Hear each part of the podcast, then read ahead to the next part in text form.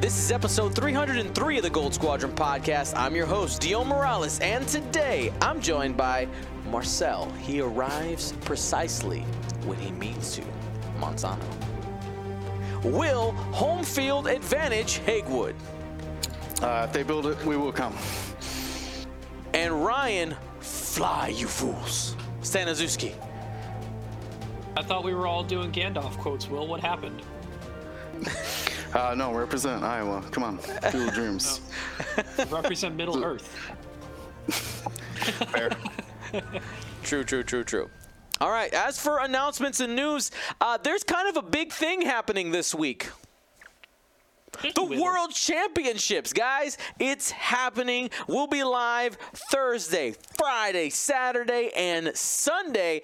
And if you haven't heard, uh, AMG posted today officially, and I did kind of like allude to this sort of kind of a little bit uh, earlier. Not sorry, I don't know if it was like a spoiler, but um, that they will be doing a panel on Sunday at noon, I believe is what it was, right?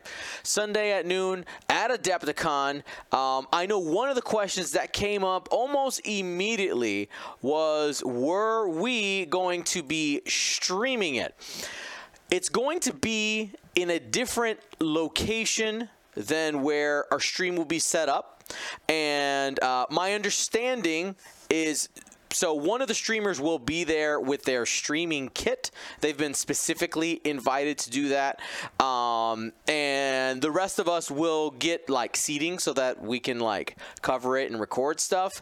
But um, so we won't have live coverage outside of maybe me on my phone doing stuff but we'll, we'll get you guys that's going to be some live on the ground be ready to go uh, when that time happens because here's the thing is like it's it's at noon and i'm pretty sure we're still going to be playing games at noon yeah, that's the finals, isn't it? yeah so Um, I'm sure we could get it done. Yeah, we'll quick- figure- we'll quick- figure- we'll figure it put- out. Put the hustle on it, uh, and it'll be fine. Yeah, I'm pretty sure it's the uh, what is the that game? Uh, Marvel, the Marvel Crisis Protocol team are going to be covering it uh, live, but no guarantee on whether or not they even stick around for the X-wing part.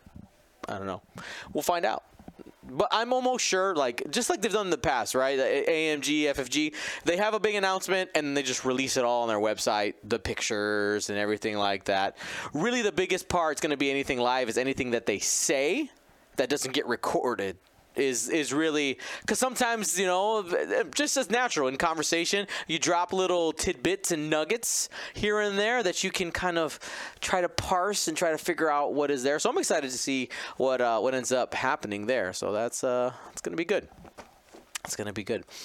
Um, other announcements in news, of course, people have already started landing, and I got I've been getting tags like, "Oh, Dion, landed. You want to have dinner?" I'm like, I gotta be home with my kids, and I got a podcast today. but I would love to hang out with you. We can hang out on Wednesday night and Thursday and Friday and Saturday. Oh, we can we can hang out then, but not until then. Wednesday night we'll be we'll be setting up and things like that. But uh, up until then, uh, you know, once once we get there, sure, why not? Let's hang out.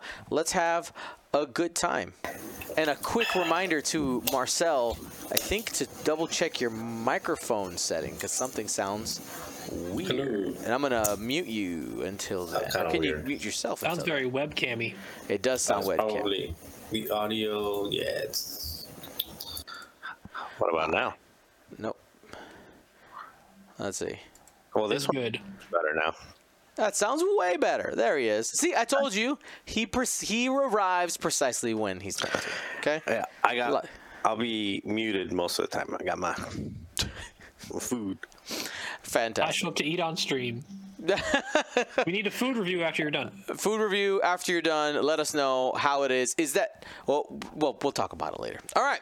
Um, well, something else happened this last weekend. We completed Sector Series. We have a champion. Will, you want to tell us a little bit about that? Uh, yeah. Well, about the sector series. Yeah. Yeah. I mean, if you've been living under a rock, the Sector Series. Over the last months, been playing weekly games uh, from four different sectors. Top 16 finally met up after some brutal wildcard rounds.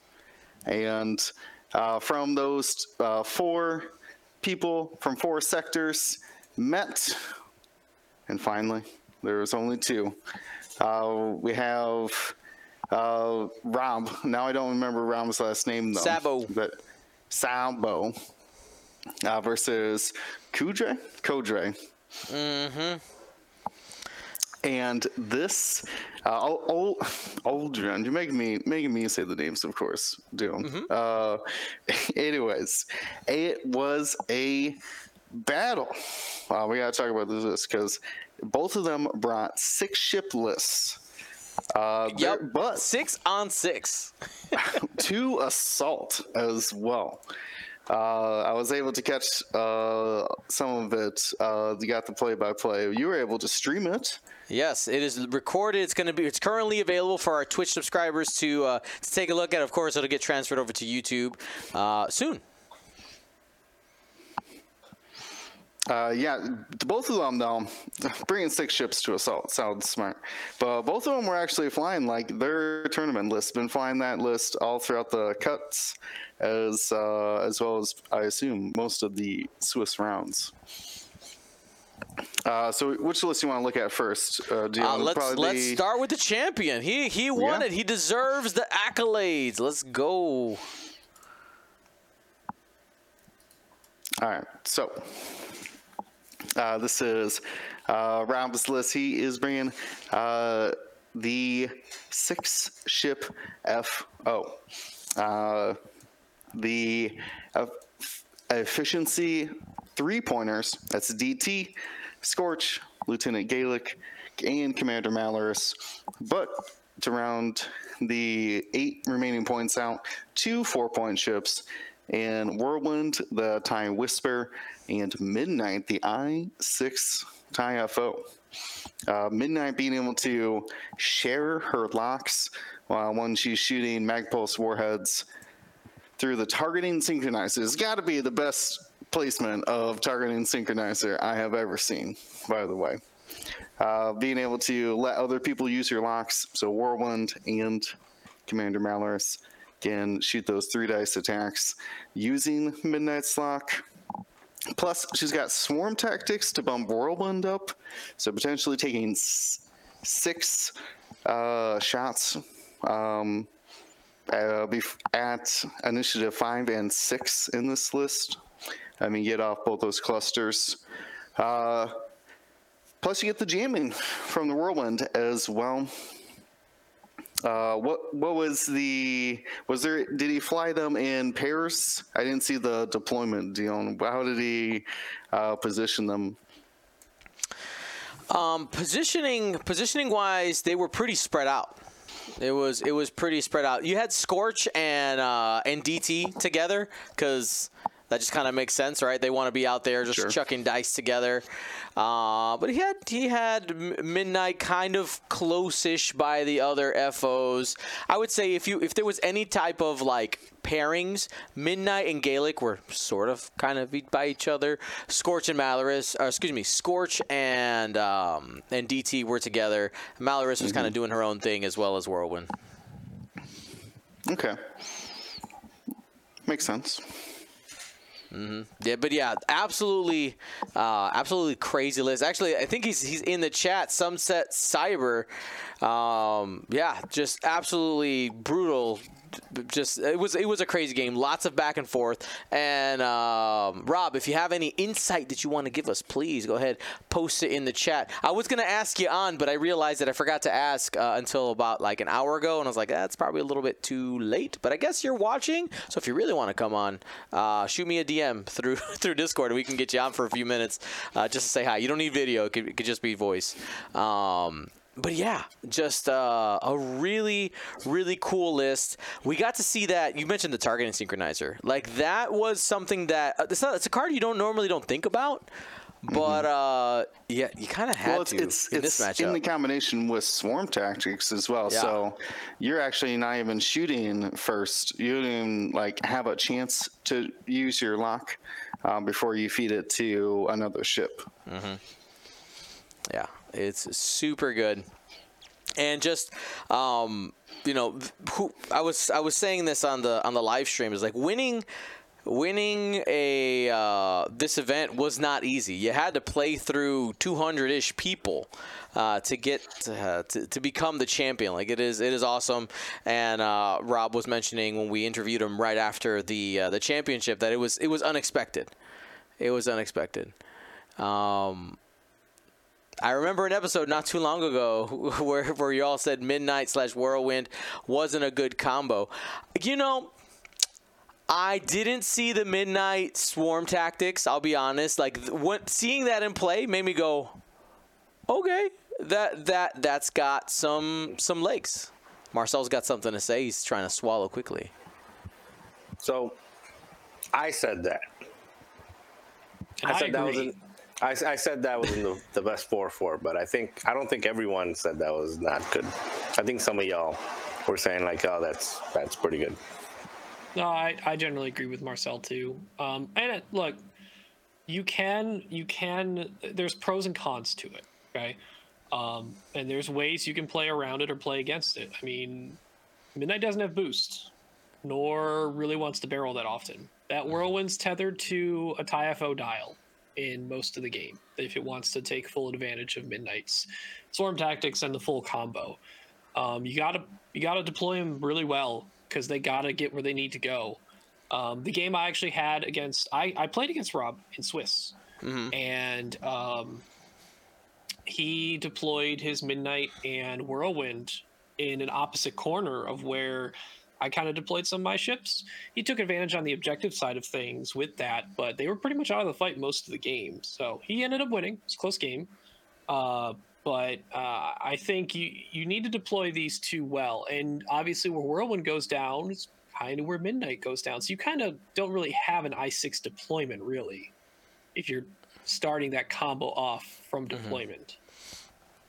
Well, if I'm not mistaken, I feel like in if I'm remembering correctly, in the game, swarm tactics was used on Whirlwind. I think one time, but it was used. I think on the um, on the the, the TIFOs more often than not. If I'm Rob, correct me if I'm wrong there. I feel like he used it to pump up some of those Tie Fighter shots in order to get uh, try to get, do some initiative killing. I mean, that could have been like opponent dependent. As we move on to the other ones, uh, one of the, the problems with Whirlwind is he doesn't get those tokens till when he engages. So that's uh the reason why he's the like chosen to go up to six normally. Uh, but if I mean, if you're like first player, there's like two or three uh, uh, like initiative threes and twos out there. Um, yeah, you could get him on a flank. He is like a really valuable piece in that list. Like nobody else is really jamming or uh, doing that. Like uh, has a turret either. Yeah, So do- and uh, so to note too, when he played against me, he actually had cluster missiles on Midnight instead of Mag Pulse, and you see the the name of the list, Whirlwind Swarm V three. He's been through iterations throughout this Mm-hmm. process, so uh, he made the decision that he liked Mag Pulse on Midnight, which at I six that already wants to lock can still be pretty effective at nullifying opponents, but he did drop that damage potential of cluster to get that reach and debuffing effect and crit effect for salvage, and just crits are bad for some ships um, instead. All right, looks like Rob is available. He's going to be joining us here in uh, in a minute. And that was one of the things. Uh, if you look at his list that we talked about, is while there were iterations, uh, upgrade iterations during the tournament, especially after the first uh, after the first round, like he he stepped with the same list from the second round on, minus some some tweaking that happened in the uh, in the upgrades, which is really cool. And we talked about, uh, I think it was uh, James and I, how in this format, in the sector series format where you got to know the objective and you could tweak your list as needed and that's you know to be halfway in between catering to trying to have competitive games every time and just having the time to think through each scenario and of course not getting stuck playing the same list for you know however many weeks unless you want to stick with the same one which of course people Actually, did Dion, that, that do that that. does remind me. Yeah. What was the final scenario? I don't think that's been mentioned, was it? Assault. It was assault at the satellite array. Yep. Assault at satellite array. Okay, so uh, looks like uh, Rob, Rob will be here any minute now. Just waiting for him to to jump in. While we're waiting for him, let's go ahead and uh, and go to our runner-up list. Let's do that. Let me pull it up right here. It was a resistance list. And uh, Ryan, you've been flying a lot of resistance lately. Tell me about this list. Depends on your definition of lately, but sure. Um, I mean, you are the person most recently to have played resistance in this group. that might be true. uh, Lulo in the RZ RZ2 A wing with heroic Predator Shield upgrade. We have Kaz with no going the Notorious route. Kaz has so many good loadout options, but like this Notorious version where you take uh, illicit of choice, which opted for Overtune, Notorious R1J5, foot so Bucket Astromech, targeting computer, and Kaz's Fireball. We have Zay with heroic marksmanship and R68, that super predator bot, uh, and jamming beam if you ever use it. Uh, Wrobie Tyce with trick shot, so the three point RZ2 A wing. Finn with heroic elusive and perceptive co pilot, and then BB8 with Han Solo and automated target priority. So six ship resistance uh, is, uh, much more viable or possible when you have that BB-8 for the two point cost. You pretty much can just staple Kaz and Finn in most resistance lists anyway. It's like a they they almost feel like uh, when you take one, you probably want to take the other. Not that they're a duo close enough to Backstabber and Mauler, but they're that same seven point total that you could just kind of attribute in most resistance lists, kind of like Right. most Empire lists for Backstabber and Mauler team up. Um, I think it was interesting. I, so I'm not sure yet. Wrobie Tyce versus Merl because Merl's another option at RZ2.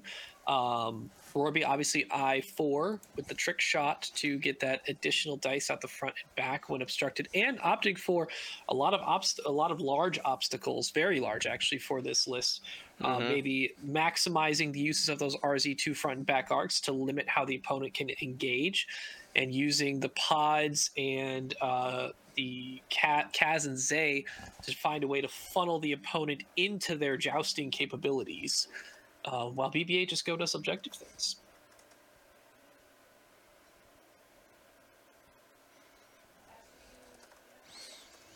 Yeah, in the uh, in the final match, the uh, the RZ2A wings uh, didn't quite get going because there was a, like a, a 50-50 situation where it's like either you hit the gas and you, you basically jump past everything and you're fine, or you end up being short and you're hoping kind of the, the FO flew by you. That didn't happen, and we ended up with Lulo stressed in front of four of the TIE FOs and just That's not where you want to be. no got snapped away.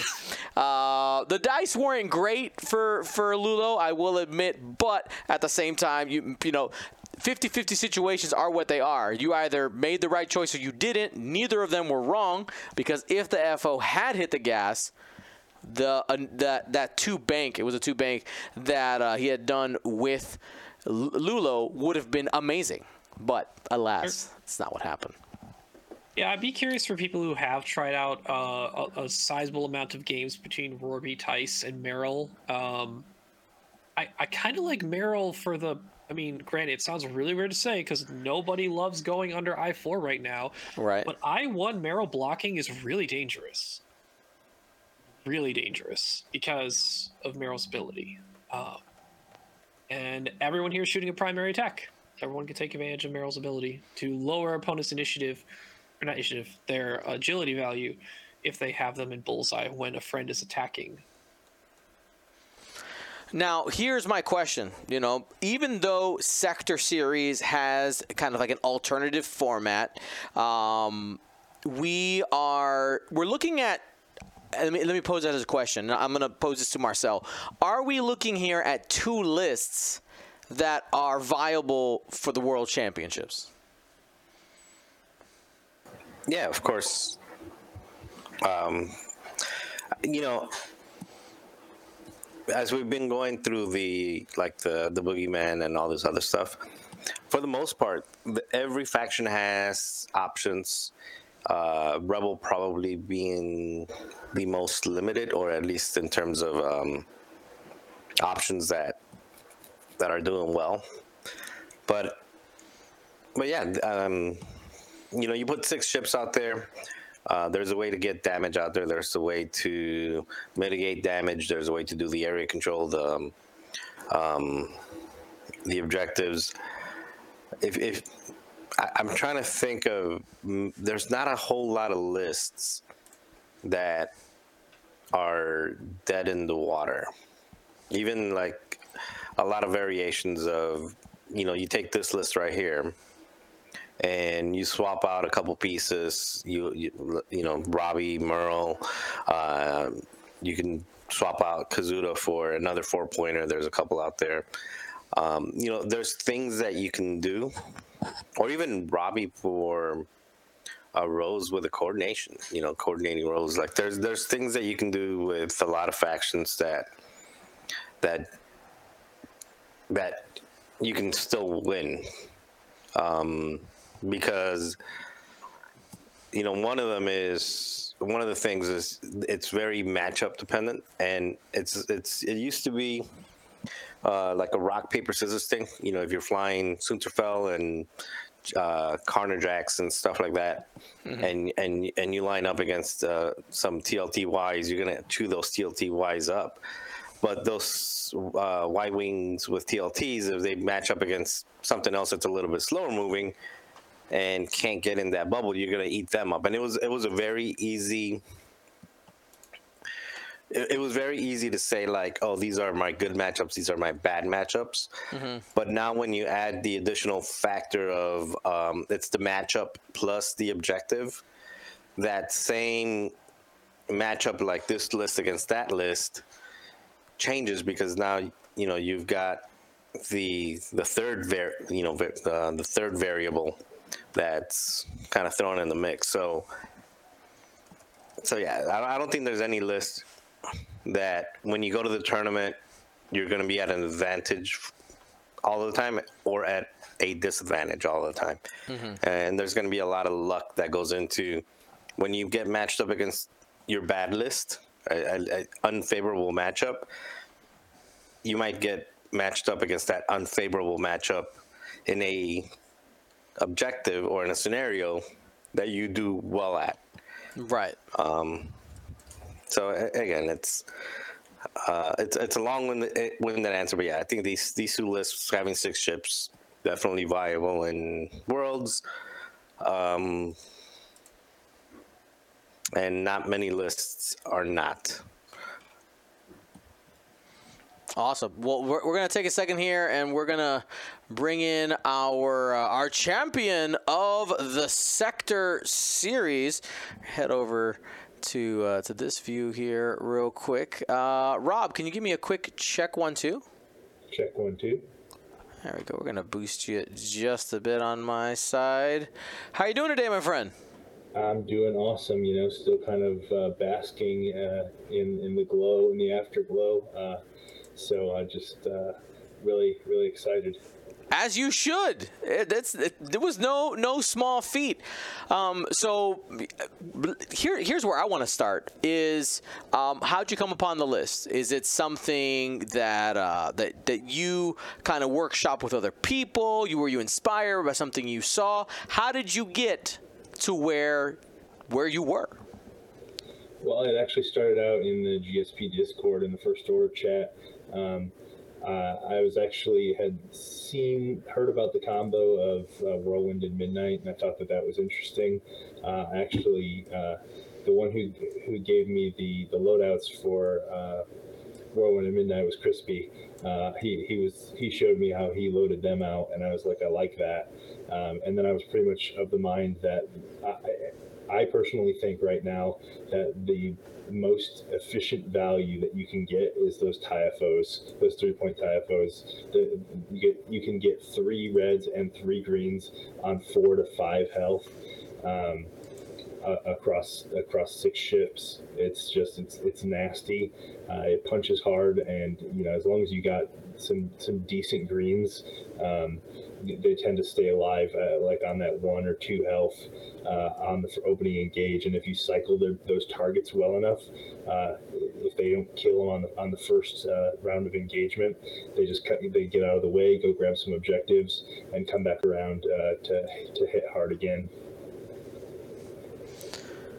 That's awesome. Well, before before I take all the uh, all the the, the soapbox time, uh, Will Marcel Ryan, feel free to throw anything out. What what questions do you have for our campeón?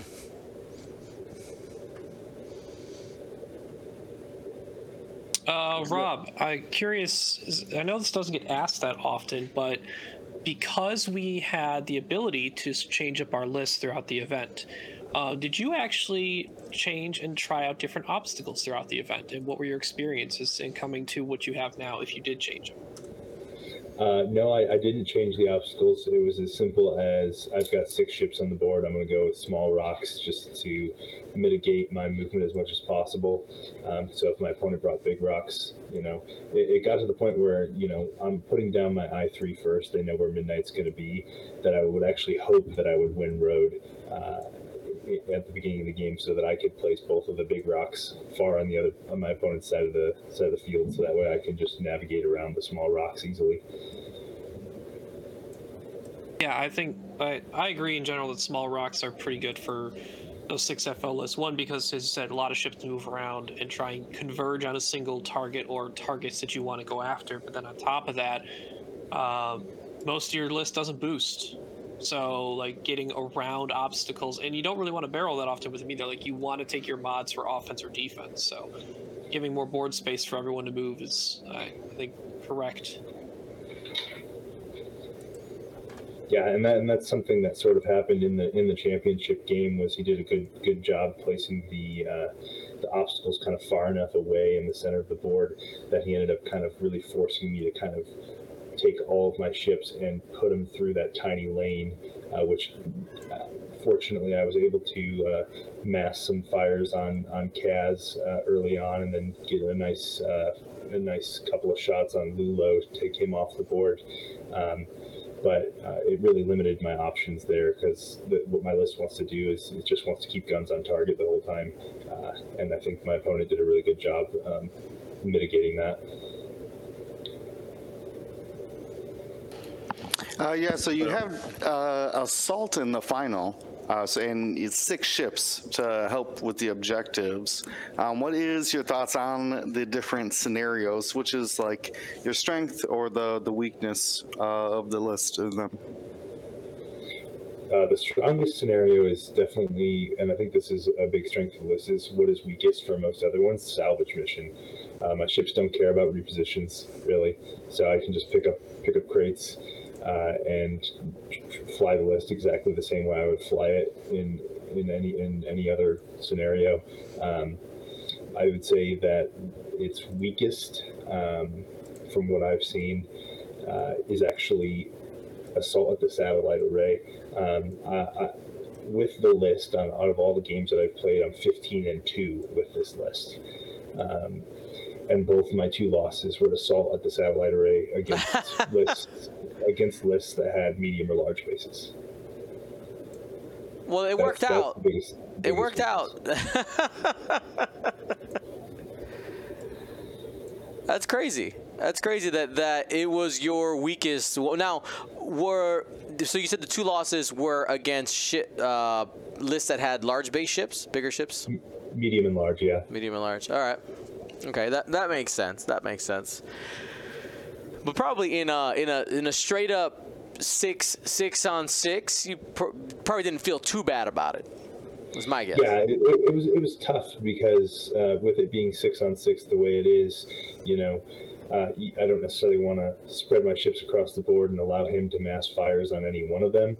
Um, so um, it, it, the way he set up kind of in the corner when we were playing in the championship um, kind of made it difficult for me to do what I normally want to do, which is I typically um, spread out a little bit and keep. I usually keep um, Scorch and DT like kind of they, they can operate on their own uh, and kind of send them into the center of the board with Scorch closest to wherever the enemy is um, because he's he's he's not taking those strains like DT is and he's got that five health on three agility so he can usually eat some shots and then zoom out of the way after taking an objective or 2 um, and then I, I- then I'd usually keep um, Malarus, um, Whirlwind, and Midnight kind of close together with Galek, kind of following up with following through where Scorch and DT were going to kind of support.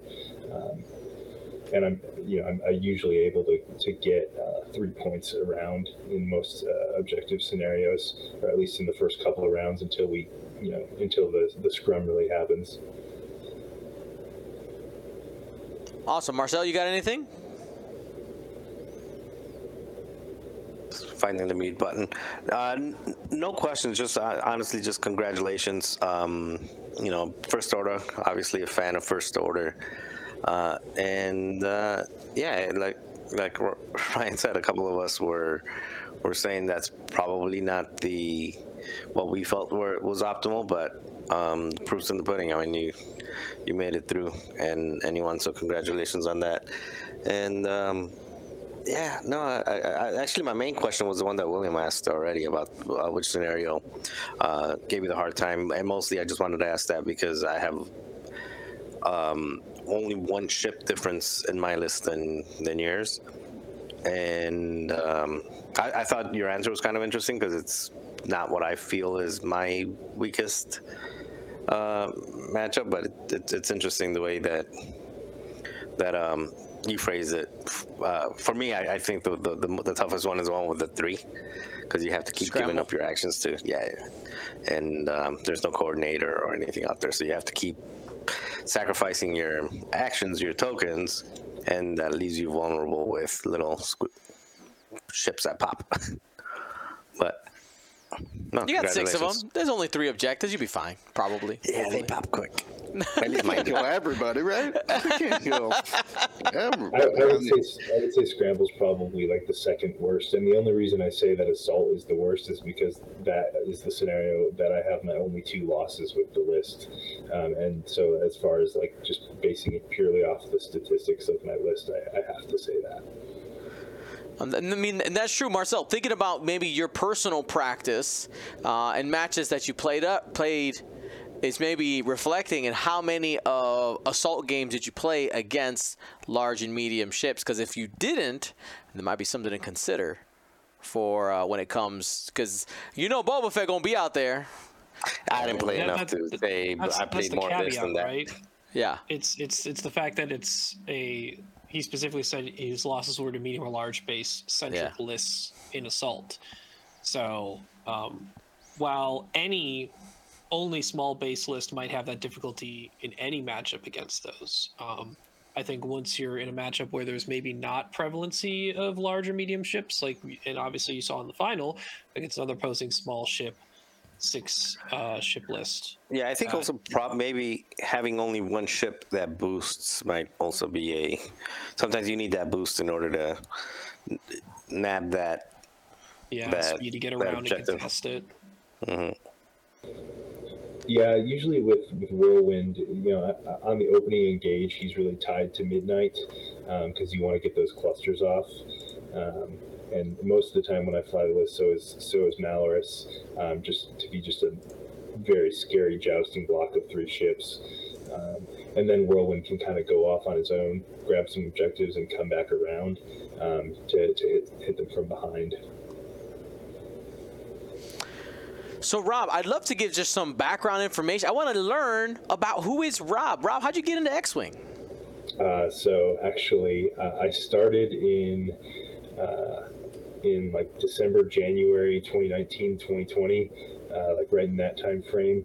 Uh, while I was in the army, I was stationed out in Hawaii, uh, and guys from they called themselves the Mililani Starfighter Association uh, out there kind of got me into the game um, at some of the shops out in Honolulu, and uh, and I fell in love with with X-wing immediately. Um, uh, and then I, I got out of the army later that year in August, and uh, and moved to Indianapolis. And then the Hangar 19 guys just kind of took me under their wing, and those guys are super competitive and uh, kind of really put me through the ringer uh, as far as like learning how to play competitively.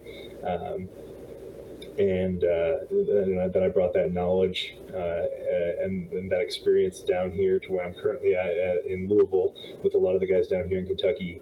Um, and that combination sort of, of, of all different kinds of play styles and different people from all over the place uh, ha- has kind of helped me develop uh, my, my skills as a player.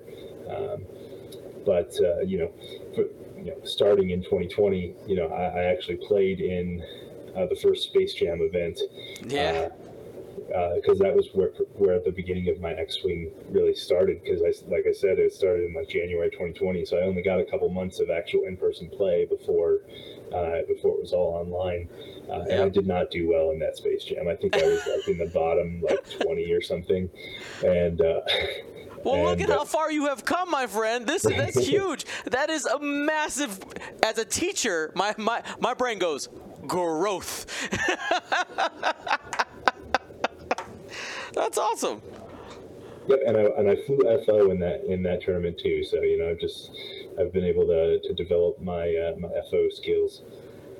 That's awesome. And I would say it's pretty I want to say it's pretty lucky that you have hit like I'm familiar with all three of those locations, like the X-wing players in those areas. You like you hit all those places at the right time. You know, great people to introduce you to a game. The, the indie guys are super competitive. Obviously, obviously, us being from Chicago, we've played them a bunch. We know that they're really good, um, and we know a bunch of the people down in, in Louisville. They're they're awesome. They're great people, and also very competitive and very good. Um, so yeah, I th- you definitely uh, won some dice rolls on uh, the RNG of of local X-wing players. Uh, on the uh, sorry the the RNG uh, random like uh, th- oh, you, you were lucky, lucky lucky enough to have run into these people. Yes, yes, I was very lucky. Uh, it was uh, it was a great combination of, of people to get me into the game. Well, that's awesome. And is is FO like your favorite faction? Is that is that is that where you at? Are you you dabble in anything else? Uh, well, my first faction was Rebels, as a lot of people probably are, but FO was my very close uh, next faction, and it, it, quickly became my favorite faction to fly. I liked flying uh, in 2.0. I liked flying FO triple aces. I had a, it was a Kylo backdraft and quick draw, I believe, uh, mm-hmm. early on, and I just you know kind of fell in love with with the way FO flew. Uh, it was just cool, you know, Empire with shields, and you know, I just thought that that was cool. and then uh, just the last like background question for you is, uh, what's your favorite Star Wars movie? Uh, what's my favorite Star Wars movie? Uh, Rogue One, for sure. Good choice. I, it, it, that movie redefined Star what Star Wars was for me, uh, and I thought that the, the, the timing in my life when that movie came out and uh, you know how it sets up uh, the original trilogy. Uh, I just thought that that was really cool. Not to mention that sweet Darth Vader scene. so end. good. So good. Well, Rob, thank you so much for your time. It was great to get a little insight uh, into you, just learn more about you, and uh, kind of you know little little homecoming here uh, into the community because you got to watch out for Rob. Now, I think you had mentioned that you were not going to be able to make the World Championships this year. Unfortunately, no. You know my uh, um, my, my, wife's very busy with work right now and uh, needs me to be back here uh, to help take care of our son. Yeah. Um, so that makes sense. How's your son? Uh, he's two. He's two, two, two years and three months. That's a fun time. yep. He, he's he's a he's a wild one right now. Yep. Been there and gonna get another one, uh, another two-year-old time uh, again here soon. But Well, I'm gonna say to X-wing players out there, watch out for Rob. He's ready to strike. As soon as, soon as this guy can get out and start playing in these big events, you gotta watch out because he's he's coming for you. He's a serious, Rob, do you think conductor. you uh, have plans to what your next big event is going to be? Like, are you thinking maybe Gen Con or Nova Open or all the way Uh, out to Las Vegas Open or the Lone Star Open, maybe, if that becomes a pr- official AMG event? I don't think it's normally been.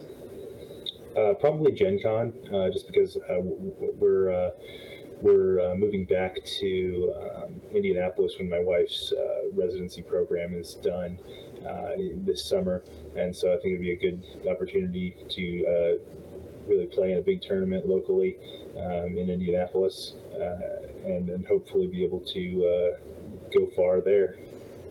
Yeah, Indy, Indy's a good hub. You're, you're close enough to Gen Con. The, obviously, the Indy, Hangar 19 guys uh, are very active, and you're not too far from us uh, here in Chicago. So, not not not not too uh, not. Watch out, guys. He's coming. Is the point? All right. He's he's coming. He was strike from nowhere. Rob, the arrival. Is coming. Thank you so much for your time, my friend. Uh, to exit, you just got to close the browser window. Thank you so much for your time. All right, thank you so much. Have a good one. You too. Whew. That FO list, man. You gotta watch out. You know, one thing I didn't get to ask him is like, I know that this FO like variation has, um, like been popping up in in discords and stuff like that but at the same time when somebody wins with something like that it always causes a little some type of shift in the force. Even though it's just a week before worlds you might see some influence of these last two finals lists uh, making in, impact, especially for people who really pay attention to uh, to the meta. And it could be as, as small as somebody reconsidering the use of a certain pilot, or uh, just being like, "Hey, maybe I should play a couple practice games against this FO thing that I haven't practiced against." You know, you, you never know. So again. Rob, uh, definitely a difference maker, uh, and uh, well, I'm curious to see what impact we see as we look at lists and things like that. Well, should then we consider talking a little more about the core four of the FO then? Yeah, let's our- let's our hit it. That's like kind of Man Before Worlds. the final boogie, the boogie bros, the boogie squad. What do we got, Boogie, Brian? the Boogie fam. The boogie fam. There you go. So I, I've I've started deem them the core four, but not all FO lists go to six. Some go to five, and they might only use three of these. We'll discuss even further maybe which one someone would leave out. But these are the core four TIE FOs people have been bringing or highly considering when when bringing the First Order. I think it always starts with Commander Malarus. I think there's literally been 90 to 100% usage rate of Malarus in any FO list.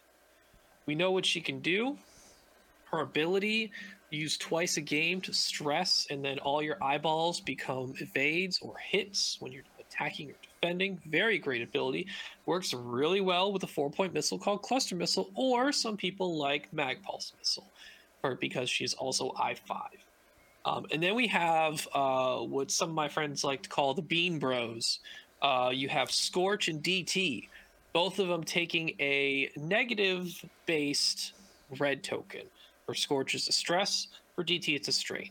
And I believe it's when they're not already stressed for Scorch and not already strained for DT. So there's a little bit of play around some of that if any ships can weaponize that in any capacity. Uh, but both of them can take that when they go to attack to roll one more attack dice in their attack, whether it is a at range to one, two, or three. Doesn't matter. No restrictions. Um, and then there's Lieutenant Galek. The um, I would say kind of the sleeper standout. I mean, when we saw DT seven nine eight in the Hot Shots and Aces previews, we're like, oh, this is like an easy. This is like Scorch 2.0. This is it might even be a better Scorch. We'll we'll just see what DT's loadout's going to be. It ended up being the same as Scorch, so we have anywhere from shield upgrades on both to some people like kidding him out with some stuff, whether it's Scorch with advanced optics, Predator, or elusive, and um, No, it's Predator Loose Advance. I don't know. Will, will you know some of the loadouts? I just stick. I just slap shield upgrade on them. Uh, DT is Uh, big with yeah. shield upgrade, and then also um, some people have been trying out because he does. I mean, he gets to use his ability even if he stresses himself. So proud tradition pattern analyzer. You know, if you wait a turn and then get behind them and start shooting with your strain, maybe you can do that. But Galek, um, I think a lot of people were waiting to see. Okay, she's an I five. Um, her ability is very disciplined or hopeful or etc. Like where she can coordinate a friendly sh- after a friendly ship to zero to it's destroyed. Any friendly ship, she can perform a coordinate even while stressed, but the coordinate can only be actions she has on her action bar. Which, when you're flying a whole bunch of FOs anyway, not a problem. Um, but the key is she gets enough not only to have a cannon slot, but enough loadout to take most cannons that you would consider. Ion or Tractor tend to be the top two right now. Most people adopted Ion first, and then kind of people dabbled in Tractor. I think the most notable entry on Tractor was Mitch Hurst at LVO in top four LVO. And he ended up going with Galek that had uh, Tractor, Proud Tradition, and Biohexacrypt codes just because he had points left. And actually, Biohexacrypt codes can, in niche times, actually be used in Galek since Galek does coordinate their ability. So those are our core four FOs. Uh, if you start any six ship FO, you start with these four. You're left with eight points. Do you go recoil and static, or do you pick a duo of four point ships that are the the FO does have plenty of choices to try out. Um, and on the flip side of things, if you're going five ship FO, uh, one, I don't think there's an eight point ship in FO in standard anyway. Uh, but on top of that, um, you're likely leaving one of these out to get two other things in that are higher cost. So, um, Will, uh, I'll let you kind of go from there as to what direction we want to go in terms of look at Well, let's see. six, I am options or down to the fives. I am offended that you dismissed all other uh, three and five options as just recoil and static, because I'm making a strong case for Hollow uh, as that um, replacement for recoil. Uh, just a little bit uh, more utility uh, as far as like passing tokens, get the mag things like that. Uh, you could reach and go a size shuttle, uh, either in the uh, that five points with a tyranny. If you're wor- really worried about um, things like Gideon, Iden, Lats, the Born for this, um, if you want to try to counter that. Uh, but the uh, the two four pointers, I think actually have it's. I think it's very interesting that in a faction we're like you have to bring these three ships but also you have like 12 other options to choose from after those uh, initial ships uh, whether it's whispers uh, or TISFs or even throwing something like Gideon out there to start supporting the rest of the TIE uh, FOs. And we're not even touching the, the silencers. Silencers are still options to take. Uh, Kylo, specifically in the Whisper, is still a, a pretty solid. Yeah. Uh, then you have the combination, again, if you're taking. So let's three go of more into the, the five ship at that Yeah, point. yeah, yeah. Yeah. And then if you you mash a three and four together to get that seven point Kylo.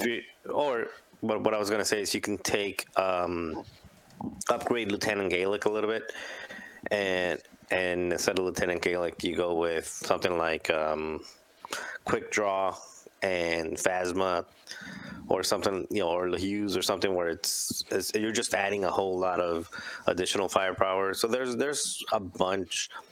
I, I wouldn't say I know we named it like the core 4 I, I don't really think it's the core four. I think it's the core three: Malarus, DT, and Scorch, because Galek is um, if you need something to play around to get you to an even or odd number of points in order to get your your your key piece, whether it's um, you know Kylo in the silencer or uh, you know what have you, that's that's the piece that quickly pops That's out. that's the first one you're dropping. Yeah, Yeah, I was about I- to say, are, are, do we all agree that Galek's the first one out? I am.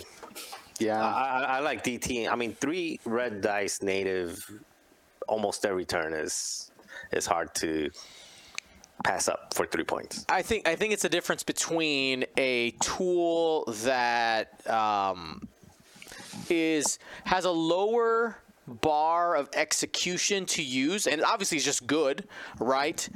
But at the same time, that Galek ability at the right time can win you a game.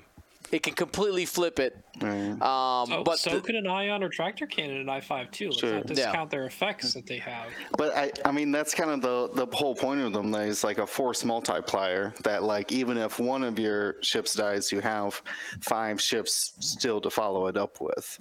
Um, whereas like yeah, once you start reducing down to like five or four, it, it doesn't have the same value. How come when you say multiplier, it sounded like you said, uh, you know, it's a multiplier, like you have multiple pliers?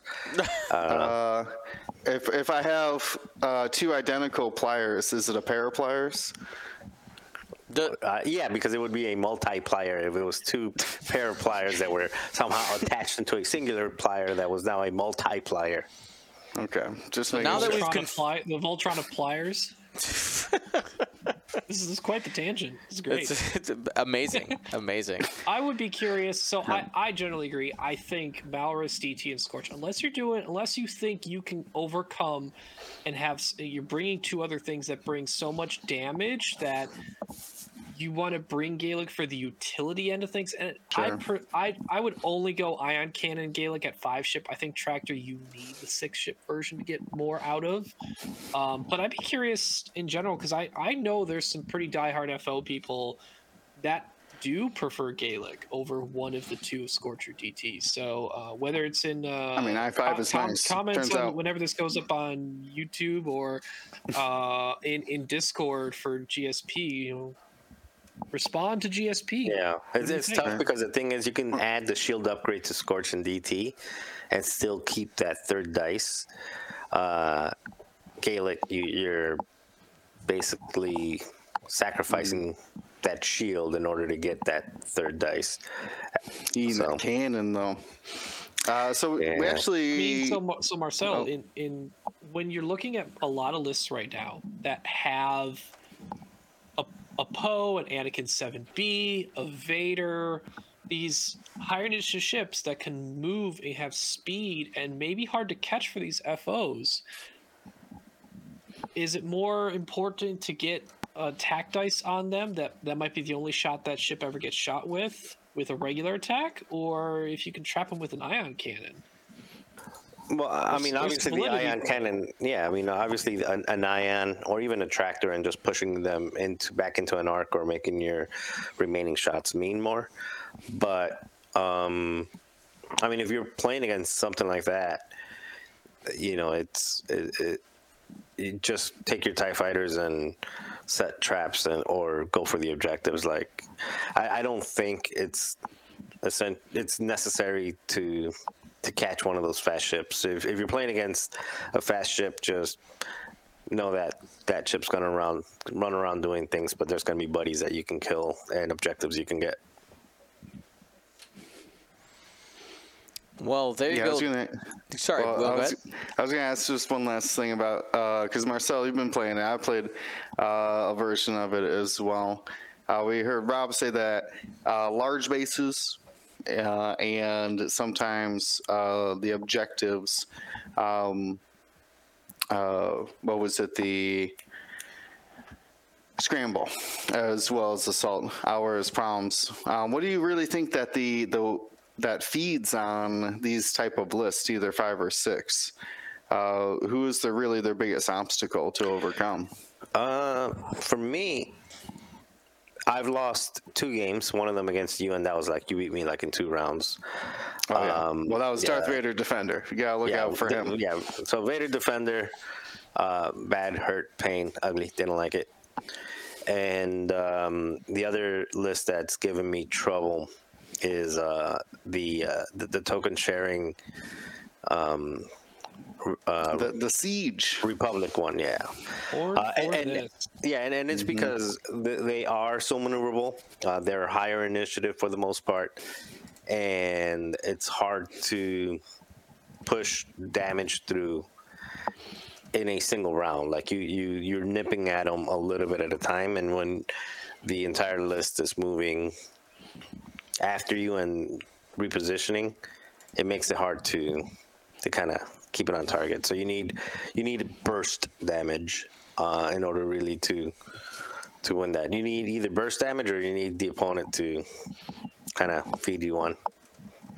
Which Or or might- get a tractor through actually. yeah, or the, or the tra- I mean, I, I forgot how. I mean, it was a pretty cl- close game, uh, Ryan. I think the one you and I played, you were playing that type, and uh, it, it was it was pretty tight. But I think if we play that game three or four times, like you win 70, 80 percent of the time. Like you just had a couple like missed corners where like ah, I could have got shot that guy or something. It- it's, No, it's, it's, yeah. it's a tough list to to get against. I've, I've had a lot more reps against variation of 6FO than I expected to get before Worlds. And uh, it was weird because when I first went against it, my issue was with the Republic with the Republic list that I'm using is that beyond Anakin 7B, my spike offense, or I don't have a lot of consistency offense, but I do have some situational spike offense. But I have to finesse it to get it right without losing a guy or putting someone in too bad of a situation or giving up some objectives. There's a lot of ways to really play that list and maximize, which is what I've enjoyed a lot. It's like I'm learning every single game. Um, beyond that, and, actually from that, um, I started having difficulties with 6FO because I wasn't getting the offensive push through that I needed to really start getting those ships down, making sure I can win the rest of the way, control the objectives, and make sure Anakin can be set free and do as much damage as he needs to do. As time's gone on and I've got more reps with it, I've realized the power that I have against that list, and whether it, with the defensive token stacking on top of flexing ships like Contrail and Obi to do a little more things than I knew they could do to start with. And in, instead of the 6FO list becoming a more of a, a higher difficulty to beat for me, my view of it is I have a pretty good plan against it and feel much more comfortable against it now. And I think that could be same could be said for a lot of six ship list. Most people on an average player it does not have a lot of experience facing six ship lists or more. There is an intimidation factor to that, especially when you see a majority of them bringing three defense dice and three attack dice in some capacity, like the First Order can.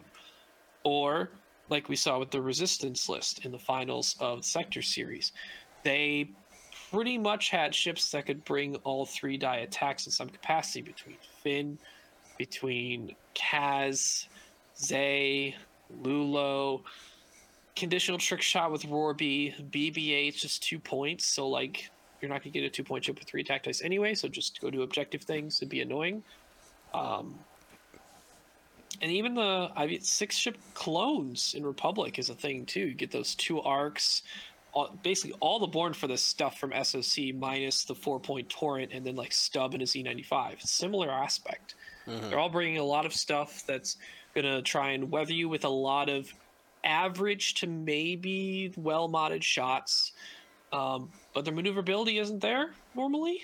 And if you, you, it's your job to outposition and find things to isolate, so that you're putting more shots into your target than what they're returning back at you. Because that's always the difficulty: is people trying to find ways to take stuff off the board without getting a mass return fire in exchange and lose something bigger, right? Like an average game you could see with someone who doesn't have experience against 6FO, you could see a piece like, "Oh, Poe Dameron's gonna run in, throw a proton torpedo at this ship, and like uh, Kaz is gonna follow up, and then all the FOs shoot back, and now Poe's dead." like, you need to know not to put those ships in situations to where, oh, they can all shoot at me. That's not good. All right, so there you go, our boogie fam of the week. Those uh, those low pointed FOs, you got to watch out for it. And, and again, who know? We w- there is no way to know, but I'm always curious to see. I, I like to see the little bumps that happen after major events, whether they be community events. Um, I mean, anything with like 60 plus people is gonna cause just these small changes in the meta, and uh, we will see how that affects the World Championship here in a few days. Like it really is a few days at this point. When you listen to this, if you're not watching live, you're watching at the other the the official release. I mean, World starts in two days. We are setting up 24 hours after you've heard this for the first time uh, through our through our YouTube channel or our podcast release. Like it's crazy. We are right there. I can't get my voice that high, but it's the whole, it's the final countdown. It's the final count. Not gonna finish it because I'm not willing to pay royalties on that. All right. Anyway, let's keep going. Alrighty. So um, let's. One of the things I did uh, today on Discord, I was like, I was like, listen, people, community. What are your thoughts? What are your predictions? Your bold predictions? What are your hopes for Worlds? What are, what do you want to get out of or see come out of or hope to experience in and around or through the stream at Worlds? Um, and I want to I want to start with us. I want to start with us. Uh, I know one of our ideas here was just kind of like putting out some predictions on on what what could come out of Worlds. Uh, Marcel, I know this kind of little segment was your idea. Can go ahead, lead us through this. Well, it was more like, uh, "Hey, I'm bored. Let's let's let's talk something. Let's let's uh, do stuff." So here's what You know, um, you know, you're terrible. You know, you, you already broke the wall. You're terrible at transitions. Like I was trying to be like, let's play this super slick, and, and Marcel's Yeah, like, yeah, I thought of this two It- seconds ago. it is- let's it is do the it. Most amazing thing ever, and I totally did not steal it because the crates were doing something. I'm like, hey, let's do it. Um, yeah, so it's just uh, I thought it'd be fun because we always do like um, what is it called the the the something prediction Bold, prediction? yeah, we always do like the bold predictions, and Yeah. we do one. And um, I was I, I was just kind of thinking to myself these questions, like I wonder what, I wonder what. So I thought it'd be more fun to just kind of do it as a group. Yeah. So just just trying a couple different um, like high level questions and uh, yeah. So I I added a couple on there. I don't know if you guys had a couple more, but I- I'm curious. To, uh, I think it'd be fun to keep score though. To actually Okay. Remember well, let's, let's, down. We will. You know what? We'll we'll put it in the notes. We'll even let the peep. We'll uh we'll put it in the notes here. All right. Okay. All right. Go ahead. Lead lead, lead the way, Marcel. Oh, yeah, and let me do the first one like this, actually.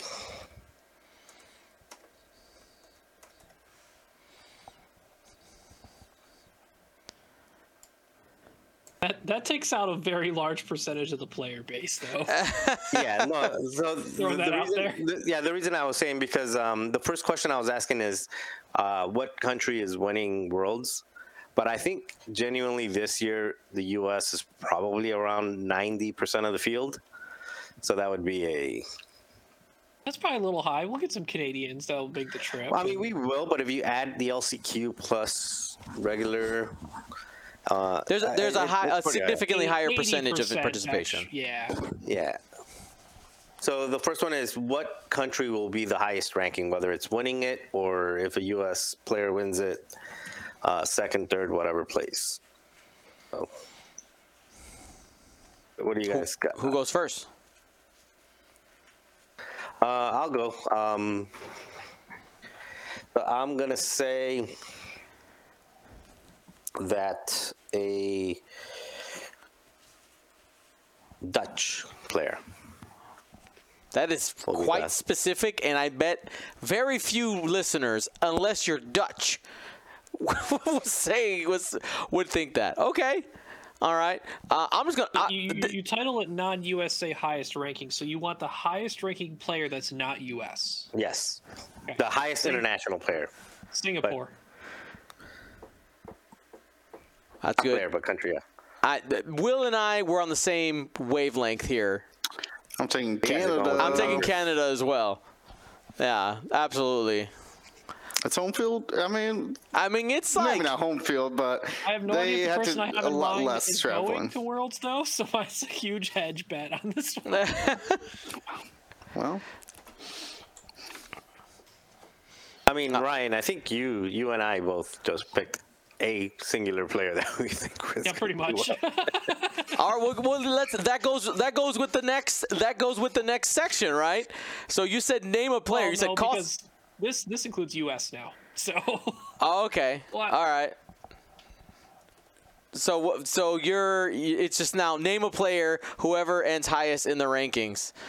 Um, I mean, I'm gonna stick. I'm, I'm gonna. I'm, gonna, I'm just gonna ride Team Canada, and I'm gonna say Cam Murray. All right, He- he's got to show up though, because here's the thing: I'm not calling Cam out, but there's times where he comes in and he's just like destroying the world. It's either that or dude just doesn't show up and it's just having a bad day. And it happens. It happens to everybody. And I love you, Camp. I love you, brother. But you got to show up so that I win this wager. Thanks. It's for me, not for you. take. Uh, I'm, gonna- I'm gonna I'm gonna say old reliable, but he is definitely not old. He's just been in the scene a while. Uh, Duncan Howard himself. How can he It's a good. That's a good bet. I'd be like first draft pick in a in, in a fantasy X-wing player draft for me. It's a good one. Yeah, uh, I, I went with Ali. Um, I think we've seen enough times where defending champion is also the runner-up at the next one. Um, so Ali wants it. Will, Will's pondering. He's going through his I'm trying to roster. think. I'm trying to think. Of Checking the waiver line. Trying to check who's uh, who's even going for sure. I don't feel embarrassed if I say a name that they're not even going. That's an automatic loss. I'm pretty sure in this category. I mean, I might have an automatic loss with the non-US highest ranking anyway. Hold up Hey Marcel, since, since maybe we didn't say the, the name of the person within our Oh, player, do we want to say who we're referring to with with Dutch and Singapore then? Sir, and I'm not even sure if I'm correct on the country. And if I and, and if he is from a different country, then I will- I will switch my my uh, my pick to a different country. I had Fan. Fawn Longelan. He's from the Is he- Netherlands. Yeah, Netherlands is Dutch. So. Well, but that, that's not a. I think you have to write the actual country then. Yeah. Well, they're was like, Dutch. Dutch is the- It's like the Netherlands. They're the Dutch. Right. Mine mine refers to XY. Okay. Yeah. So uh, that is the right Uh, country, though. I d- Well, okay. So, so here, if if you go, Will, I'll let you pick yours, and I will change Uh, my. mine's, pl- mine's gonna be similar. Uh, well, in a way. Uh, I was double checking. P. Heaver signed up uh, for the World Championship. Uh, must have already had his invite. Uh, so that's the true old reliable. Uh, might have been out of the scene, but uh, hopefully he can get back into it. I wish I could. Um, what do I say? Uh, maybe it's probably not a bold prediction, but I do. I believe that it, it's the the winner, right? Whoever does the the highest. Wait, let me look at these categories again. Maybe I'm skipping ahead. Name it pilot in the. Uh, no, so the uh, what kind of ties into this is that um, I don't think it's actually going to be an out of the blue player who wins it. Uh, winning a gauntlet of 13 games, if you aren't playing in the last chance qualifier, uh, means that you not only need to be like up to date, extremely practiced, but also be uh, have like the stamina, the endurance to run uh, day after day of that. Someone who's uh, not going to get fatigued um, by that. Um, so I'd actually say it's We need to have a combine. someone We need to have people like running 20 yard dashes over here. It's like, what's what's your I know. what's what's your what's your vertical? yeah. What's your reach? What's your table reach? How What's far your, can ta- you yeah, I was gonna boost? say, what's your table reach? what's your tile spinning? Yeah, exactly. You got one hand up. Um, but yeah, so that's that's uh, my my honest opinion that the that's probably not going to be an unknown someone who's already won a tournament. Fortunately, though, not too many single day tournaments happening on the last. Uh, well, no, uh, there has been a few, but not as many as we we would hope for. No, like big like Gen Con or anything. All right. Yeah. So let's let's move on to the next one. What's what's our next category, Marcel? Uh, just which faction's gonna gonna win? And I think we might have gave given this one already, so it's uh, it's a uh, kind of a repeat. And I'm going with the first order because uh, that's what you're playing? Reasons. Right. Yeah. Because I'm This gonna win, the- so it's gonna be the, Are we hedging on ourselves bet besides Dion right now? That's right. That's right. I believe in me. I will be undefeated, but also no wins. Uh, I'm gonna go Empire. I think it's a safe bet. It will be undoubtedly the most represented faction because it almost always, not always, but it almost always is. Um, I mean, I'm gonna go. I'm gonna go Empire. Just old, old reliable. I'm going to take Republic, and not not because I think it might be the best faction, um, but I do believe it's a faction that has an extremely high ceiling. So someone who uh, is a master of uh, X-wing can take Republic, uh, Anakin specifically, Obi Wan, things like that. Even maybe six ship. I don't know, clones. But the uh, they have potential to beat any list. So if uh, if out of everybody, I think there'll be someone out there who can find that ceiling. Such kind words from you, Will. Thank you so much. um, I'm actually going Empire. I'm playing it by the numbers. Like Empire's probably going to show up the most. A lot of people, and and it's not because they're just popular. They're also really good. They are. Yes. All right. Uh, moving up. Name a pilot that will be in the final. So I guess you have to go back to your. Well, it could be your faction or it could be the runner-up. So a pilot in the final. Well, you could also, if you're second trying, place. if we're, if we're if we're trying to play a game, you could also hedge and pick a completely different faction, like I am going to. I'm gonna go and oh, say, and if you're going Vader, you gotta say specific. Like, Nah, we're not, come we're on. not- We're not saying that, like Vader. Yeah, Yeah, like Vader, there's seven you know. Skywalker all timeline versions. you know, Anakin, Anakin, Darth he knew, Vader, he knew I was going straight for that BS right there. I was going specific straight for it. Skywalker family. Got.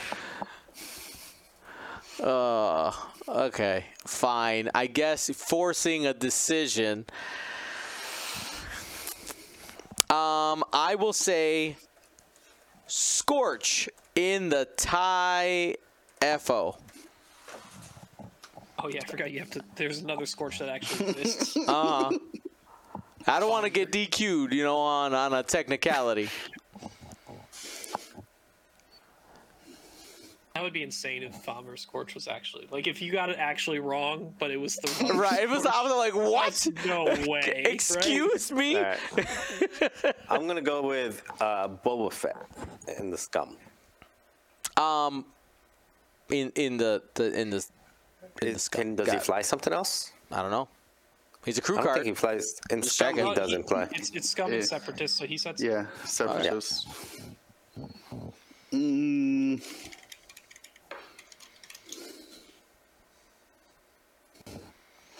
Wait, do I just specify siege if I say Contrail? It's a pilot. Yeah. Uh, I would say so. Similar Yeah. to To X1 Vader, X1 Vader, you gotta say Oh. which. Spoiler: regular Contrail's better. Yeah, uh, I'll, I'll just take uh, I'll take seven B then. Any any seven B. Just needs to be in the final.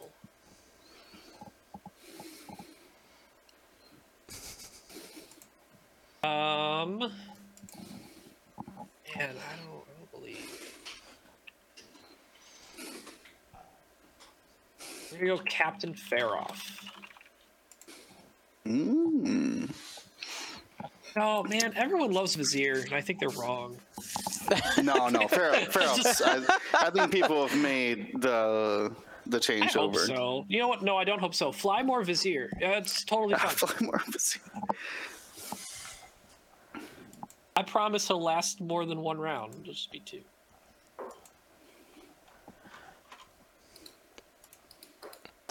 Is that is that everyone? Oh yeah, uh, Ryan you said Captain Pharaoh, right? Okay. Uh, Yeah. Which pilot will be used in the world? We're talking about Friday, and- uh, actually Friday basically, because uh, on Friday, which is going to be the most used pilot, and I'm, I'm actually going to go with Boy Vader. I think th- th- it's probably going to really end up being one of those two or three point like uh, set pieces that are, you know. But I'm going to go with Boy Vader. Yeah, I would like to go Contra or Klick in this, but the fact that there's two versions uh, makes me have to go Malarus. I would say, I would go as far as to say as Malarus gets a 100% FO conversion. I I would sure hope so. I don't know what kind of FO this doesn't. I don't know what kind. I don't. We don't. Kind we of, don't- if you're listening to this now and you haven't packed for Worlds and you haven't left on a plane yet and you're bringing F First Order and we don't just have called somebody Malarus, out. We, we don't Go back home. We don't mean to call just you go out. go back home. Take back your return flight. No, no, you don't go back home to get it. No, you just go back home. Actually, I changed it. I'm going to go with the Black Squadron Tie Fighter. Black I think that- Squadron. Black Squadron Need Ace. Black Squadron Ace. The two Ace? point, the two The point in Empire. Black Squadron Ace. I three. Give him his credit. They're an ace. Okay, Black Nice. Squadron Ace then. the I three. I think And that'll be the most. two-pointer most. filler in in in, in uh, Empire is pretty big. Um, as much as Vader has shown up a lot, if we are specifying which Vader, I'd rather not specify which Vader and go by what people have taken a ton of in Empire anyway, than Iden Versio. Yep. And then, then I, I was on the same boat. Uh, the first one that came to me was Iden, and I was trying to, I was trying to dig for another one, but that one seemed for me makes the most sense. Uh, if we see the most Empire, you're you're gonna see Iden very high conversion in uh, in Empire, unless people are bringing you know, uh, they're, they're trying to do some funky three ship thing, which I don't think people are still trying anymore, but you never know. All right, these were uh, th- Uh, these, these were fun, I but there's one, there's a couple more. Well, we, we don't have to do the last one. But there's one more. I'm I'm genuinely interested in this one. I think this one's interesting. Uh, the the Cinderella story. So basically, a pilot, uh, um, somebody, an X-wing pilot that we don't expect to be in the cut to be in the cut. And um, don't don't be like it's Delta Seven B Anakin. So give me some, I mean, this is more of a, a question because this might be my answer if this is yes, but everyone's been so focused on Poe Falcon. Is Poe T seventy unexpected at this point? I wouldn't call him. I think he's. Uh, No, He's he's not- still good in. people He's still ship good in both. T seventy. Like I, I- I think I don't- Falcon, Falcon and T don't like seventy are equally 7.1. good. I know at least from one store in Chicago, four different people are, are bringing it. Okay. Like, okay. T I haven't heard seventy, people huh? talk about him Poe, much. yeah. Probably Okay. because everyone's trying Falcon, but I, I think Mm-hmm. it feels like people have adopted Poe Falcon more and left T seventy behind more than necessary. in my opinion. I think they're both equally good. I mean, I think I think the Falcon gets way better time on target, but It easily also gets way better though. time on targeted. yeah. Well, I mean, that's that's the trade-offs you have to make. You know. I'm gonna go. With, do- do we? I'm gonna ask the same question as Ryan. See if you guys give me this one or not. Uh, T70 wedge. and the X-wing I6. E65, you mean? Yeah, 65. T65. Yeah, You're talking Oh. six point Original wedge. wedge. alright, so Man original, not, wedge. not Yavin wedge. not Yavin wedge and OG not wedge. a- Not like baby, not boy. Yeah, the He was a I6. man. In the cut? No, yeah, in the cut, in the top eight. We're going oh. like Oh. long shots, right? So Yes, that would be Yeah. unexpected. I would agree. Sure. I would Okay. agree. Anything Rebels unexpected. OG. I mean, that's mine. Mine is also Rex, rebels. I'm you talking. just called out the entire Rebel faction player base. Yeah, I mean, we could just put any rebel I don't pilot. believe in any of you. right. They they you know what? No, have no. I'll a be lot, honest. but I believe in the people if they didn't play Rebel. The, the problem is not the people playing, it's the faction they're playing. I think someone will have some secret sauce. But Yeah, someone will find some. I, overall, the faction's pretty unexplored. The popularity's so low right now that, and people have gravitated towards other factions that do things better than the Rebel faction can currently do. Not many people have tried stuff outside of throw torps. don't, uh, Torps is good, uh, but not as good as hol- holding it. Because I'm putting boy Jack Porkins uh, as my unexpected pilot. That's a I good think one. He can. Uh, I think Rebels might, like you said, if if they're not going Torps, might have to go numbers. Um, and Jack Porkins just slots right in there. For myself, um, I'm gonna go with an old reliable. We've talked about, I'm, I'm actually going Rebels as well on this one, uh, because I feel like whenever it shows up, it's like we forget about it, and then it shows up. People go, "Why is that so good?" And that's Han Solo, the, the OG Han Solo in the Falcon. Trick shot, uh, R2D2, just the whole shebang. Everything re-rolls for days, making you sad and upset because he just gets to re-roll, redo the dice every time. Um, Well, is Jack from UK playing? I don't know. We him know we got a couple. We got UK players. Come, I don't know if Jack uh, is if- that guy Jack that always flew the um, the Falcon. Yep, with like the Falcon with Jake. with Jake. Yep. Yeah, yeah. Uh, actually, let me change from OG Wedge because nobody's said Soontir Fel, and I think Soontir Fel, or is that like the old reliable? I know where you're hedging your bet on with that one. I know exactly. Mm, So That's are not you saying- really. I would not say like. I mean, yeah, he uh, is you- unexpected at this point. The problem is he's not Winterfell probably as unexpected with the person who's using him that Marcel has in mind. Ali Bucknell. Well, I did say he would win. I'm kind of like, if I'm saying he would win, he's flying Yeah, you probably and should that have is- something from his list in your in your thing, right? Yeah. because nobody else. I mean, is if he's rated to win, I don't know if that's underdog then. Yeah. Well, no, you, you didn't pick him to win. You picked it like we just had to pick a random a, a player in mind that we think would earn the highest ranking. Mm, okay. Doesn't mean they had to win. Fair. But no, I said Wedge, so I'm gonna keep Wedge. Uh, that was my that was my first take. So I think OG Wedge is my Cinderella story. All right, Um, what, what rebel are you choosing? I'm not choosing a rebel because I okay, to good. Good. But also, I, I know which one I would say right away, but they don't want it to be made public. Oh, secret sauce. I, I have to keep the secrets for the Secret people who want to have sauce. But I will say, I think this is something that's pretty unexplored by most people. But I think some people have stuck with their guns on this, it has paid dividends for some. Um, so many people when they focus on five ship resistance, and this doesn't have to be only five ship resistance; it can be four. This is how the numbers work out for it. But um, people have looked at the seven four four three two for Poe. You know, seven point Poe, two four two four point ships, Lulo, Kaz, Finn, and BB-8, or seven four three three three. You can technically do a third variation, seven five four three two, or in four ship lists. We saw, at least I noticed, in Kyber Cup, one of the finalist teams utilized a five point resistance ship. This person may even be in chat, Mr. Mark Myers himself, utilizing Cova Nell. that Leia crew can do work not only on Cova, but for also all the other ships around.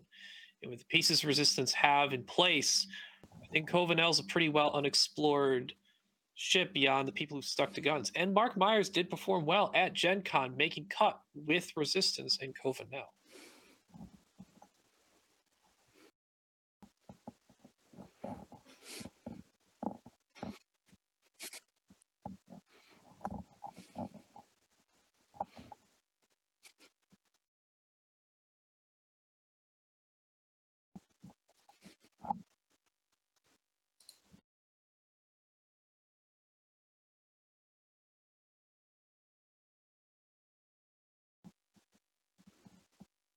I was muted that entire thing. So during uh, this evening, I went ahead and posted on um, on our Discord saying like, "Hey, let's give us your predictions." It was very open ended, and I want to see what uh, what the people said. So this is essentially GSP reacts.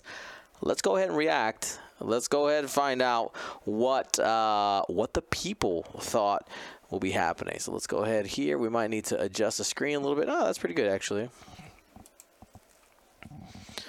All right. Let's see. Let's see what takes we got here. All right, Chris. sure the, the the bot worked well. There weren't any naughty words being shown on screen right now, right? I'm pretty sure we're good. I'm pretty. I'm pretty sure we're good. We got. We got some pretty. Pretty strong filtration going here. I mean, let's start with our consistent GSP uh, online winner himself, Crispy, and Nova Open winner. Uh, he believes the bad guys win again, whether it's Empire, FO, or or Separatist. That's like a that's like Uh, placing like a that's, 50, a, that's, that's like, like a placing a 50-50 fifty bet, yeah. percent bet. Yeah, like you're No, not even three so, out three out of the seven factions. Well, three out of the six because we know Rebels ain't it. True. So it's a 50-50 shot. So, Crispy, if you're in chat, uh, either call your shot and hedge bet on yourself with FO or Separatist, I guess, since you've mentioned you play that sometimes, or uh, say Empire because it's the most popular. He might say eventually on here. I think he, he, he uh, replies a couple times. Look, at Chris. Chris Molly. That that that is a bold prediction. Scum showing up and winning without Boba and Kanan. That is That that would be much I don't know. much doubt, but I could see Bold. without Boba, without Kanan, whole other story.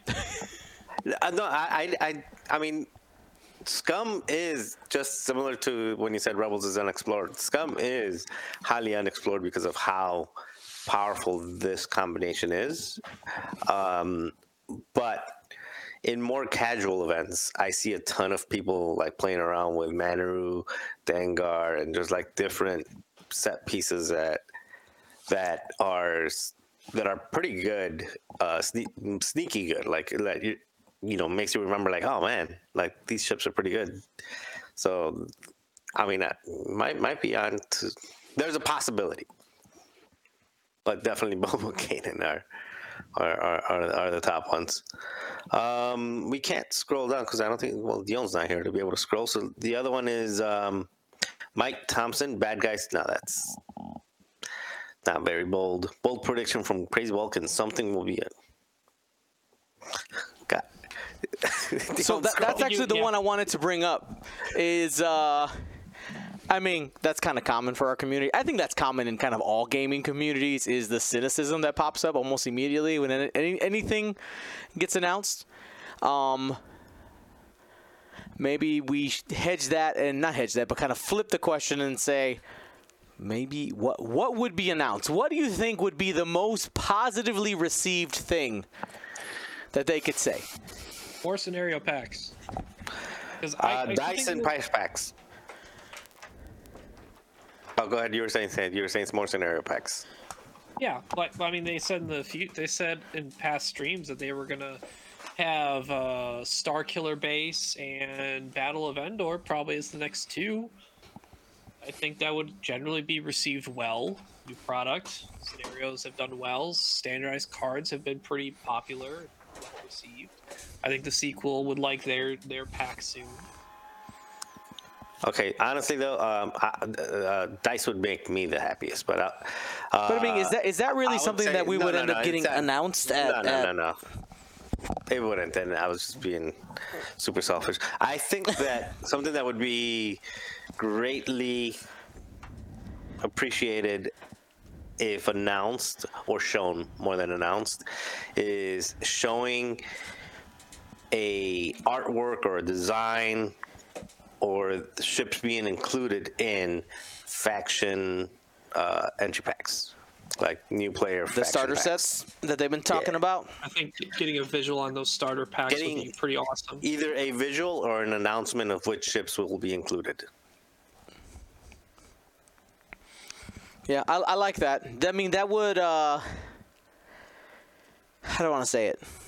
Th- that would build, I think, confidence in the community, right? Because it's AMG building a product for for not just retention, which is what your most of your con- your content is. It's for attraction of new players, right?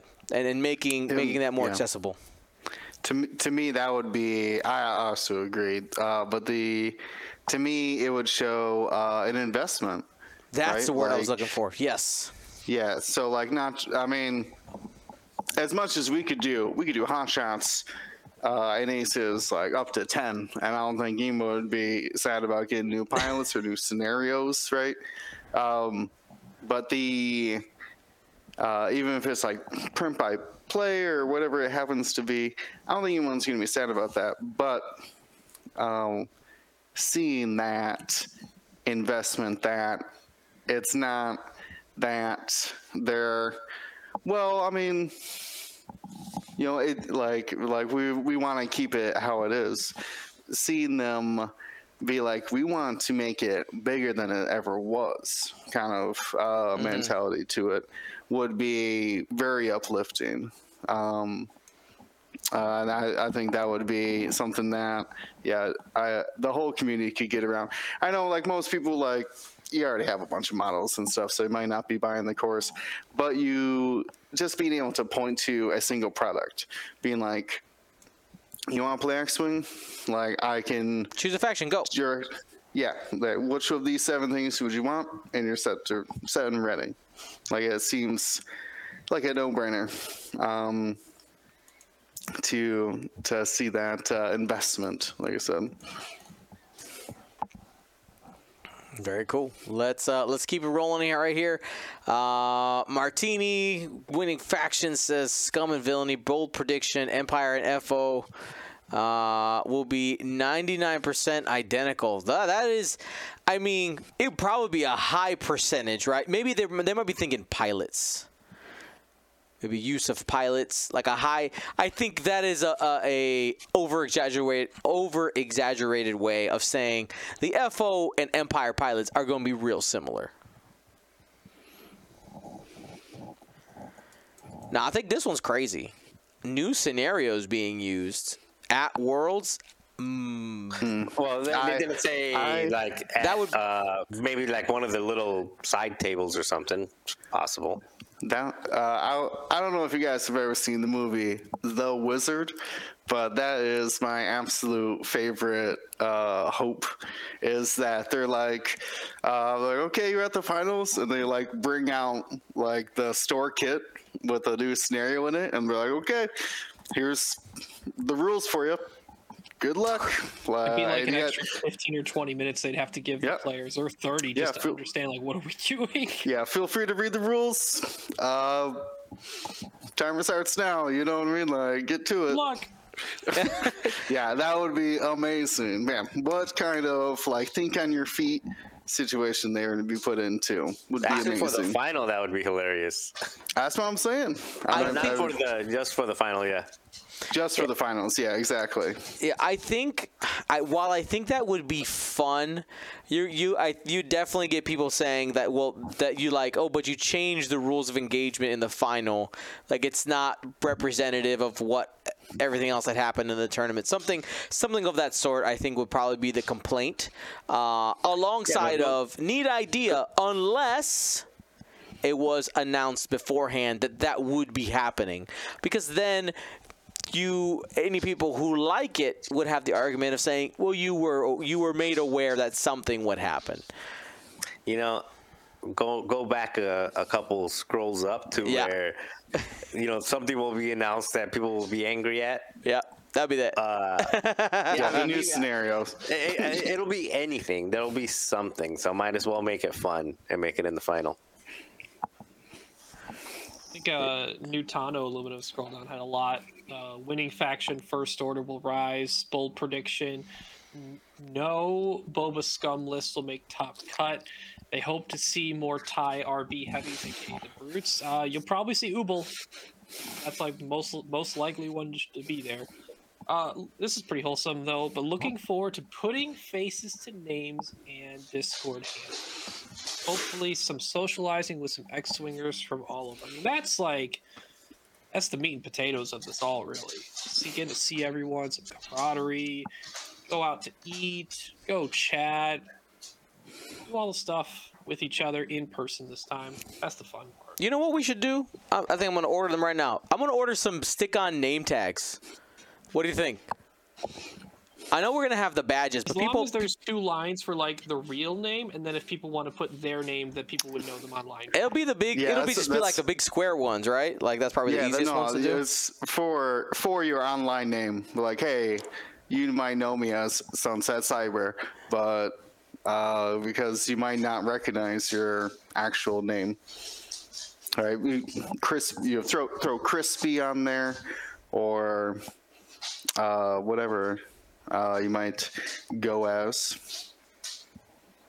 the last comment I want to specifically highlight is a Pirate uh, Pake or Pake.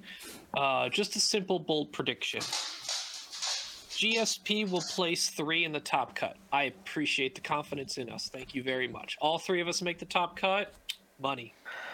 That would be ridiculous. Can you hear it? How, how much Rigged! rigged GSP? Yeah. Rigged! you know, you're not playing. Um, Yep. So, uh, what's your? So you're saying there's a chance? Oh, yeah. so Who's, there's a who's chance. Dion's So- champion? Who's Dion's champion? Well, I, I don't want to know that. Uh, uh, well, you, you he could say that, but that, what I'm saying is, how many do you think, if any, will make top eight out of your three co-hosts? Oh my Oh, god, gotta that that's so brutal. Hold There's on, only on, eight on. spots. So the Yeah, it is. answer to that one will give you a plus two or a minus two in our other predictions, bold predictions. Zero. I think if Dion gets this I right, y'all think, I zero. think, I think, I think, zero. I think my safest answer is zero. You are correct by the numbers. Your safe is zero. Right. But what if we add? But what if we add James Ritter and Nick Sperry into that list too, or anyone who's been helping along with GSP? James, Well, James isn't helping out playing. is kind of, but Yes. How about James and Nick as well? Well, That's Nick is playing, people. but James is casting, so this one. Oh, the answer's so still James zero. zero. The answer's still zero. I only added one. Never mind. Oh, And, Grimwolf, and if you, Grimwolf if you, was cha- if you change that one from zero to one, that, that, that tells us who you're putting your money at. Yeah, um, uh, I'm, I'm leaving. I'm leaving my answer at zero. I think mathematically it's the right choice, but I would love to see all three. I would you. I would be so is what you're hype- saying. I, I would just be on the mic screaming like the whole time is what would be happening. Like I already be excited, but if my three guys like are in the top cut at Worlds, we're casting it officially, not like shoved in a corner for the first time. Like it, it's gonna be great. It's gonna be great. Will Let's go. I will I will promise you if we meet in the finals, I'm gonna offer you an intentional draw by uh, Lupin. She'll drop. Wait, this is collusion, by the way. There's no judges Yo, you're present. talking- there's no All judges present right now. La la la la. Hear nothing. I don't know what yet. you just said. Oh, Grimwolf's gonna be playing Uh, too. Grimwolf's got to make it out of the LCQ, but yeah, Does that change your number, Dion? yeah, one. Let's go, one. Let's go, Grimwolf. He's such a nice guy. He does Um, so much for us. Let's go, Grimwolf, all the way, all the way to the final table. Let's go, buddy. All right, let's let's see. Uh, Dion will forget to unmute. I only do that on the podcast. I don't do that live. Most of the time. I don't think I have. Yeah, most of it. You know what I mean? Well, uh, uh, Well, do they you have- won't you- know because do they you don't see your your- mouth. this is true. Yeah, do you have your stream deck set up at home? I do. Okay. I do. Oh, it has the giant green and red to let me know whether it's live gonna or say, not. I just. It doesn't work if you don't look at it. Fair. Well, fair. Alrighty, let's let's see what uh what else we got here. Here we go, Jason. Bold here, winning faction rebels. Not so bold prediction. Uh, whatever wins will be declared completely broken. Shouts for major points change. Of course, every time. Uh, here here's a question. What I'm gonna I'm gonna I'm gonna again take his his answer and flip it here. What is something that if it won, people would be like, "You see, broken." What would be that thing? Defender Vader, or Kanan Hawk. I, my my first one came to my mind was Kanan. Um, yeah, I'd say probably. Uh, We just have to give only one, or or what things? Because there's Sure, a few yeah. like Defender Is Vader, it- Kanan, is Boba Fett. Well, Um, Marcel, maybe I, oh, to show you how bold I'm going, uh, a list that has more standard loadouts than not, I think would infuriate, uh, the cause outrage, if you will. I c- Think I, I was wondering that that like so if Worlds ends up being that the majority of the list that wins is standard loadout, do people then go up in arms about how quote easy it is to get such value out of these standard ships and they just get put into the game and they're automatically really really good Right. OP argument etc. fly better. Correct. But I mean, also the re- the easy response to that is. Now here is where that I think that gets crazy. Like if you look at the top eight, right? If you look at the top eight and every single one has nothing but standardized loadouts, that's where maybe there might be a problem, right? But there's a, high, a very high percentage chance that that's not going to be the case. Where you're going to see uh, a good smattering within your top 16, top 32 of both standardized and not standardized. Like you, you go like, essentially your your winner when it when it comes to the the the the the amount of people playing is a statistical anomaly. All right. Now it's an anomaly that we put a lot of weight into, but if it's such a small sample size like you can't like if just the final table it happens the, but like the top 16 32 have a have a, a even distribution i don't think it's that big of a deal. There's still some people who say it though because that's that's the internet.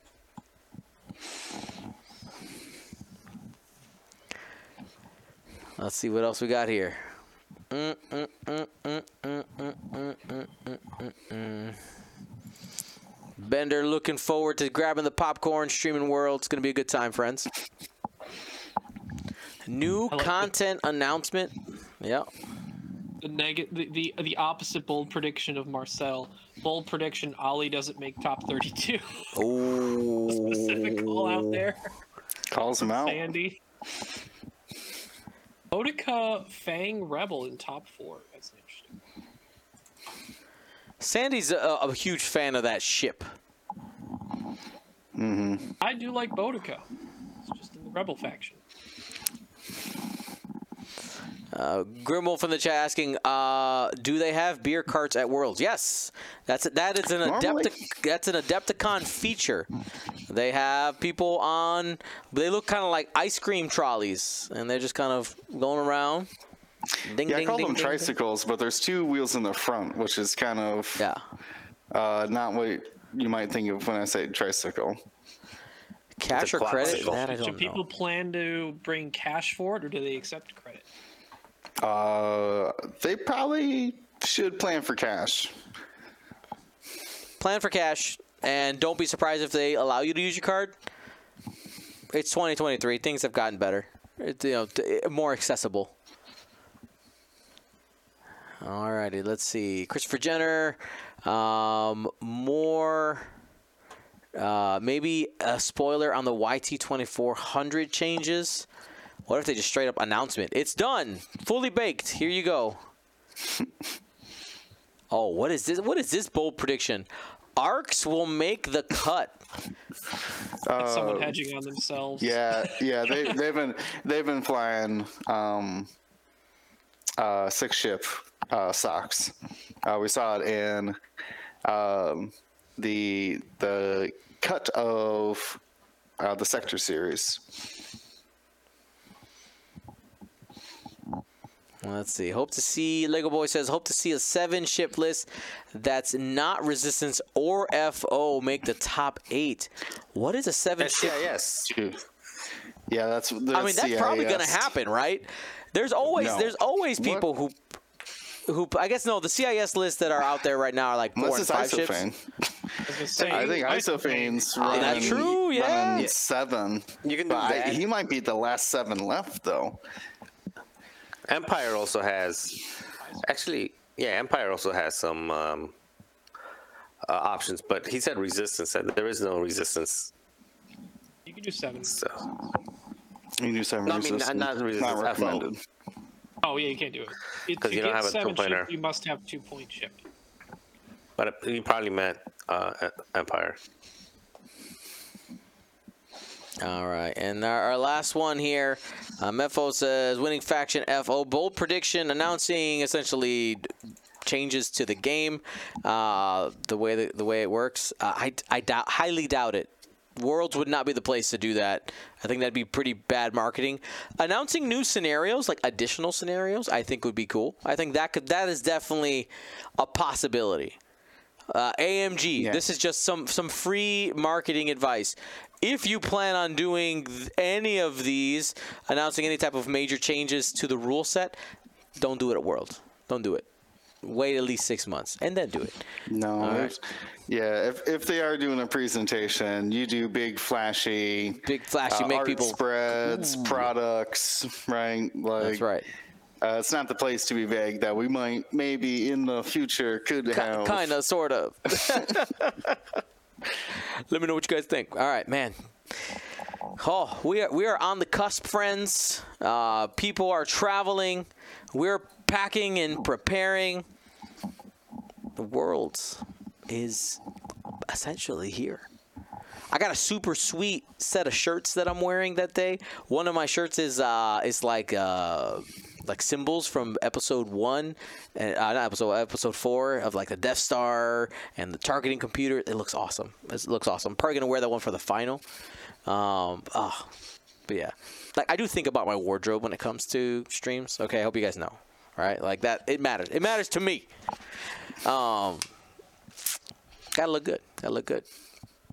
Now, Isofane has said, uh, he said, I'm at the store right now. Do you want me to pick up some sticky name badges? Sure. I did order some. Maybe I could cancel my order. For there, we're gonna need sharpies too, because people are gonna steal them. Because that's just what happens. But yeah, I, I I think I think name tags would be cool. Because the reality is that people don't wear their badges. At least not in a place where you can see it. I want to hear when the TIE bombers are coming out. At least, I want to hear about a new ship, something new. I know re-releases are, you know, people want to see some of those extended ships make their way back, but new release stuff I think will make the people most hype. I think a new faction. A new uh, I, don't- I, I faction. think I would love to to see. Actually, I would love to see a new era, not a new faction. So a new era would have to come with two factions. like the High Republic and the uh, so Old- it would be the High Republic, Republic. and uh, or the Old, Old, Old Republic is a possibility. So that would just be like the the Not enough Jedi content, though. I think. Well, not enough content in current. in canon. Yeah. I think if they did anything, it would be High Republic and um, why am I forgetting the bad guy side's name? I'm remembering the the guy, like the main bad guy. I haven't seen a single piece of content for High Republic in any type of medium. It's in it's all publishing. So, if you don't read the books uh, and the comic books, then that makes sense. I think it'll come though. I think it'll come eventually. Mm. Worlds, tasty. Any last things before we uh, we hit this hyperdrive and get out of here? Nothing. They're just ready. They're just, they're you- just hyped. Maximum hype incoming. Oh yeah. Oh, the Nihil. That's what it is. The Nihil is what they're called. Well, it seems like Staniszewski already hit that hyperdrive button. He's gone. Uh, so we will uh, we'll get out of here. Uh, Chicago Four says Acolyte is set at the end of the High Republic. This is true. Yes, that's going to be our first visual content of the High Republic, and it'll be great. It'll be great. But that's that's a discussion for another day. Uh, we did have Mando episode three drop, um, so we can we can do some quick hits on uh, on that here. So spoiler warning for Mando episode three starting in five seconds. Again, Mando spoilers. If you haven't seen episode three, starting now. What'd y'all think? It's been a few days. Did you like it? I feel like it was a pretty good development episode. It was almost an hour. Yeah, actually, when I because we watched the Bad Batch, and then right after the Bad Batch, uh, I hit play, and it played for a minute, and then it went into the you know, Yeah. and I, I was like, wait, we're like like five six minutes into this, and then I hit pause and I saw fifty something. I was like, ah, like that was a that was a nice surprise. But um, yeah, like obviously that first five or six minutes was that dogfight Yeah. like that. I was actually, you know, uh, right as that started, uh, I looked over to Kayla. I'm like, Kayla, I bet you Dion is like blowing his wig right about now because I know he's been hungry for those those space fights. Yeah, I need it. I need it. It's so fun. I It's mean, this so is the this is the first time we saw a live action gauntlet. Yeah. Oh, it was so good. as well, right? We we we saw it in Rebels. Yeah. Uh, in Clone Wars, but uh, yeah, the first time it was live action had a adorable little tail gun uh, that Mando shot. That's right. So here's that sequence. That's that atmospheric battle gave me um, reminders of how hype I got when we saw the uh, animations that they made for Squadrons, where it was just like a really intense uh, in atmosphere battle like that i was getting just like th- that, those same kind of vibes. Uh, using the environment not just being in the sky creative solutions to, to things people not always making the optimal choice but then you know narrowly escaping as a hero because storylines you can't just blow people up and things. But uh, yeah it was good. It was uh, it was awesome. I'm a fan. Yeah, and I already think I like in my head. I've already got like my whole conspiracy on on why those interceptors were there. Maybe not why, but around those interceptors being there, like outside of the castle for for why? What? Who called them? Um, yeah, they they seem to be setting up some some pretty big bads. Yeah, Yeah. I think I, I think, and it's I, I don't I don't think it's gonna be Moff Gideon because they did him like oh Moff Gideon got away and all this other stuff. Um, I think it's gonna be Admiral Thrawn, and they're going to y- use this storyline to introduce Thrawn, or at least into you know like this current like Disney Plus stuff. And wait, and there's more. And Bo Katan, either in her own series or as part of Ahsoka series, this will set up the storyboard for Thrawn, Ahsoka, and Bo Katan, kind of doing a doing doing a little bit of three way tango. Hmm. That's my that's my story. I, because what she even said something like you know like uh, something about like why would there be such a strong squadron this far in the outskirts or something like that like these little broken pieces. It's because they. I mean, the only way that that happens is if there's like a big admiral Uh, there I was somewhere. actually gonna. I was gonna ask you about that. The so I mean, obviously, like modified, like apparently Kylo found a, Tie fighter with a hyperdrive in it. Mm-hmm. Uh, so, but normally though, Tie bombers and Tie interceptors need carriers, or Yeah, do they they, don't- have they don't- hyperdrives normally? They, don't, have travel alone. hyperdrives. Not the not the standard issues. Not the tie Not INs. the standard ones, right? Mm-hmm. Um, yeah, because they're like in a Gozanti or a big carrier or something. Mm-hmm. Um, so, so they had to like have been dropped off or flown, like, which is even more terrifying that there's like a star destroyer or something flying around there that brought them to uh, that that system. because even though we don't see it, like we only we only have a very specific view, and obviously they they don't stick around to be like, oh hey look, it's the Star Destroyer, cute, and then run away. and- as and- soon as and- they and could hit since that the- hyperdrive, they were gone. This is the outer rim where they're at, right? Like Mandalore. Uh, yeah, Mandalore's in the outer rim. Yeah. so uh, it is in the outer rim, and that's It where might be kind of Thrawn mid-rim. does Thrawn's thing. I think it might be mid rim. Is it? The chat will say. Somebody will know. I can't, if I can spell it right.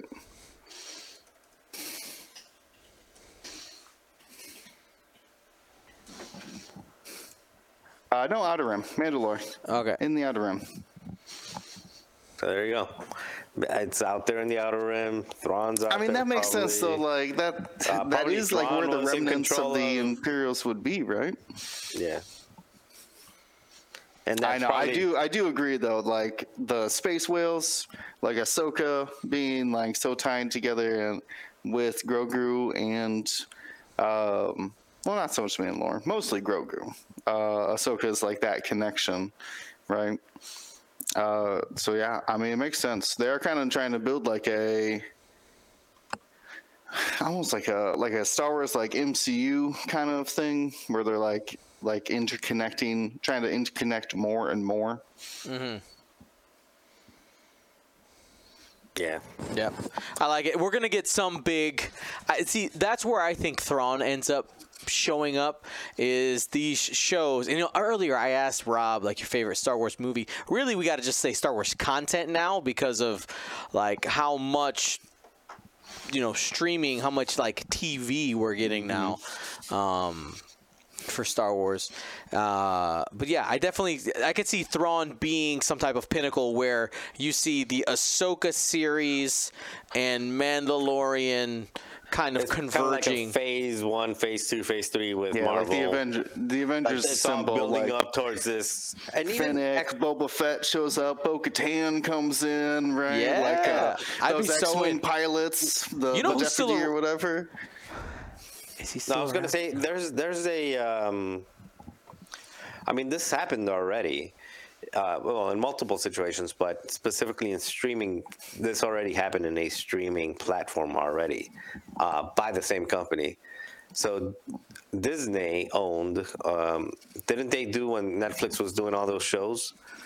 They did. Um, you know, they did The Punisher. They did Daredevil. They did Jessica Jones. They did all these uh, Cage, and then it all culminated in the Defenders. Right. All of the all of those individual series heroes ended up doing kind of like a Mar, Mar uh, Avengers esque Defenders against the big baddie. right. Um, so I mean, they they already did it at Netflix with Marvel, but it does make sense that they they kind of do that. Yeah, it, it could definitely it could definitely be because yeah, I mean it, it would be great to see you know like I think you were listening about Will like I, seeing Mando and Boba Fett like fighting together again. You you bring.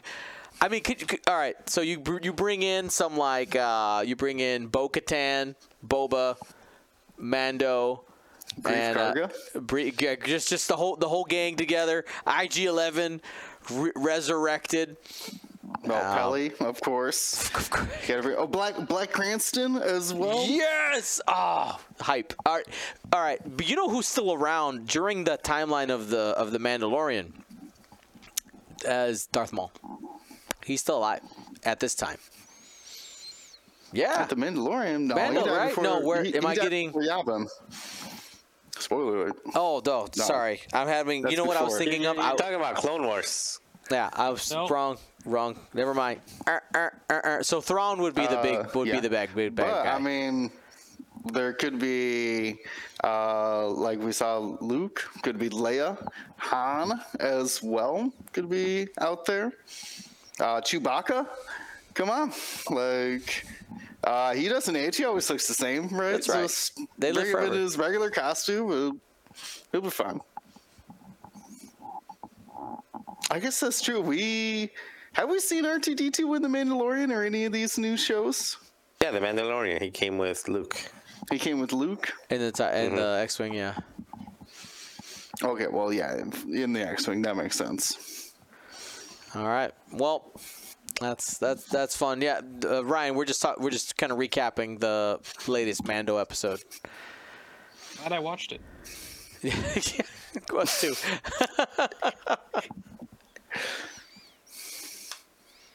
too. Alrighty. Well, um, yeah, let's uh, we'll, we'll we'll end there for tonight, and uh, I'm super excited to see what ends up coming out of uh, the Mandalorian, uh, which will be our first like night of worlds snuggled up in the hotel bed watching Mando.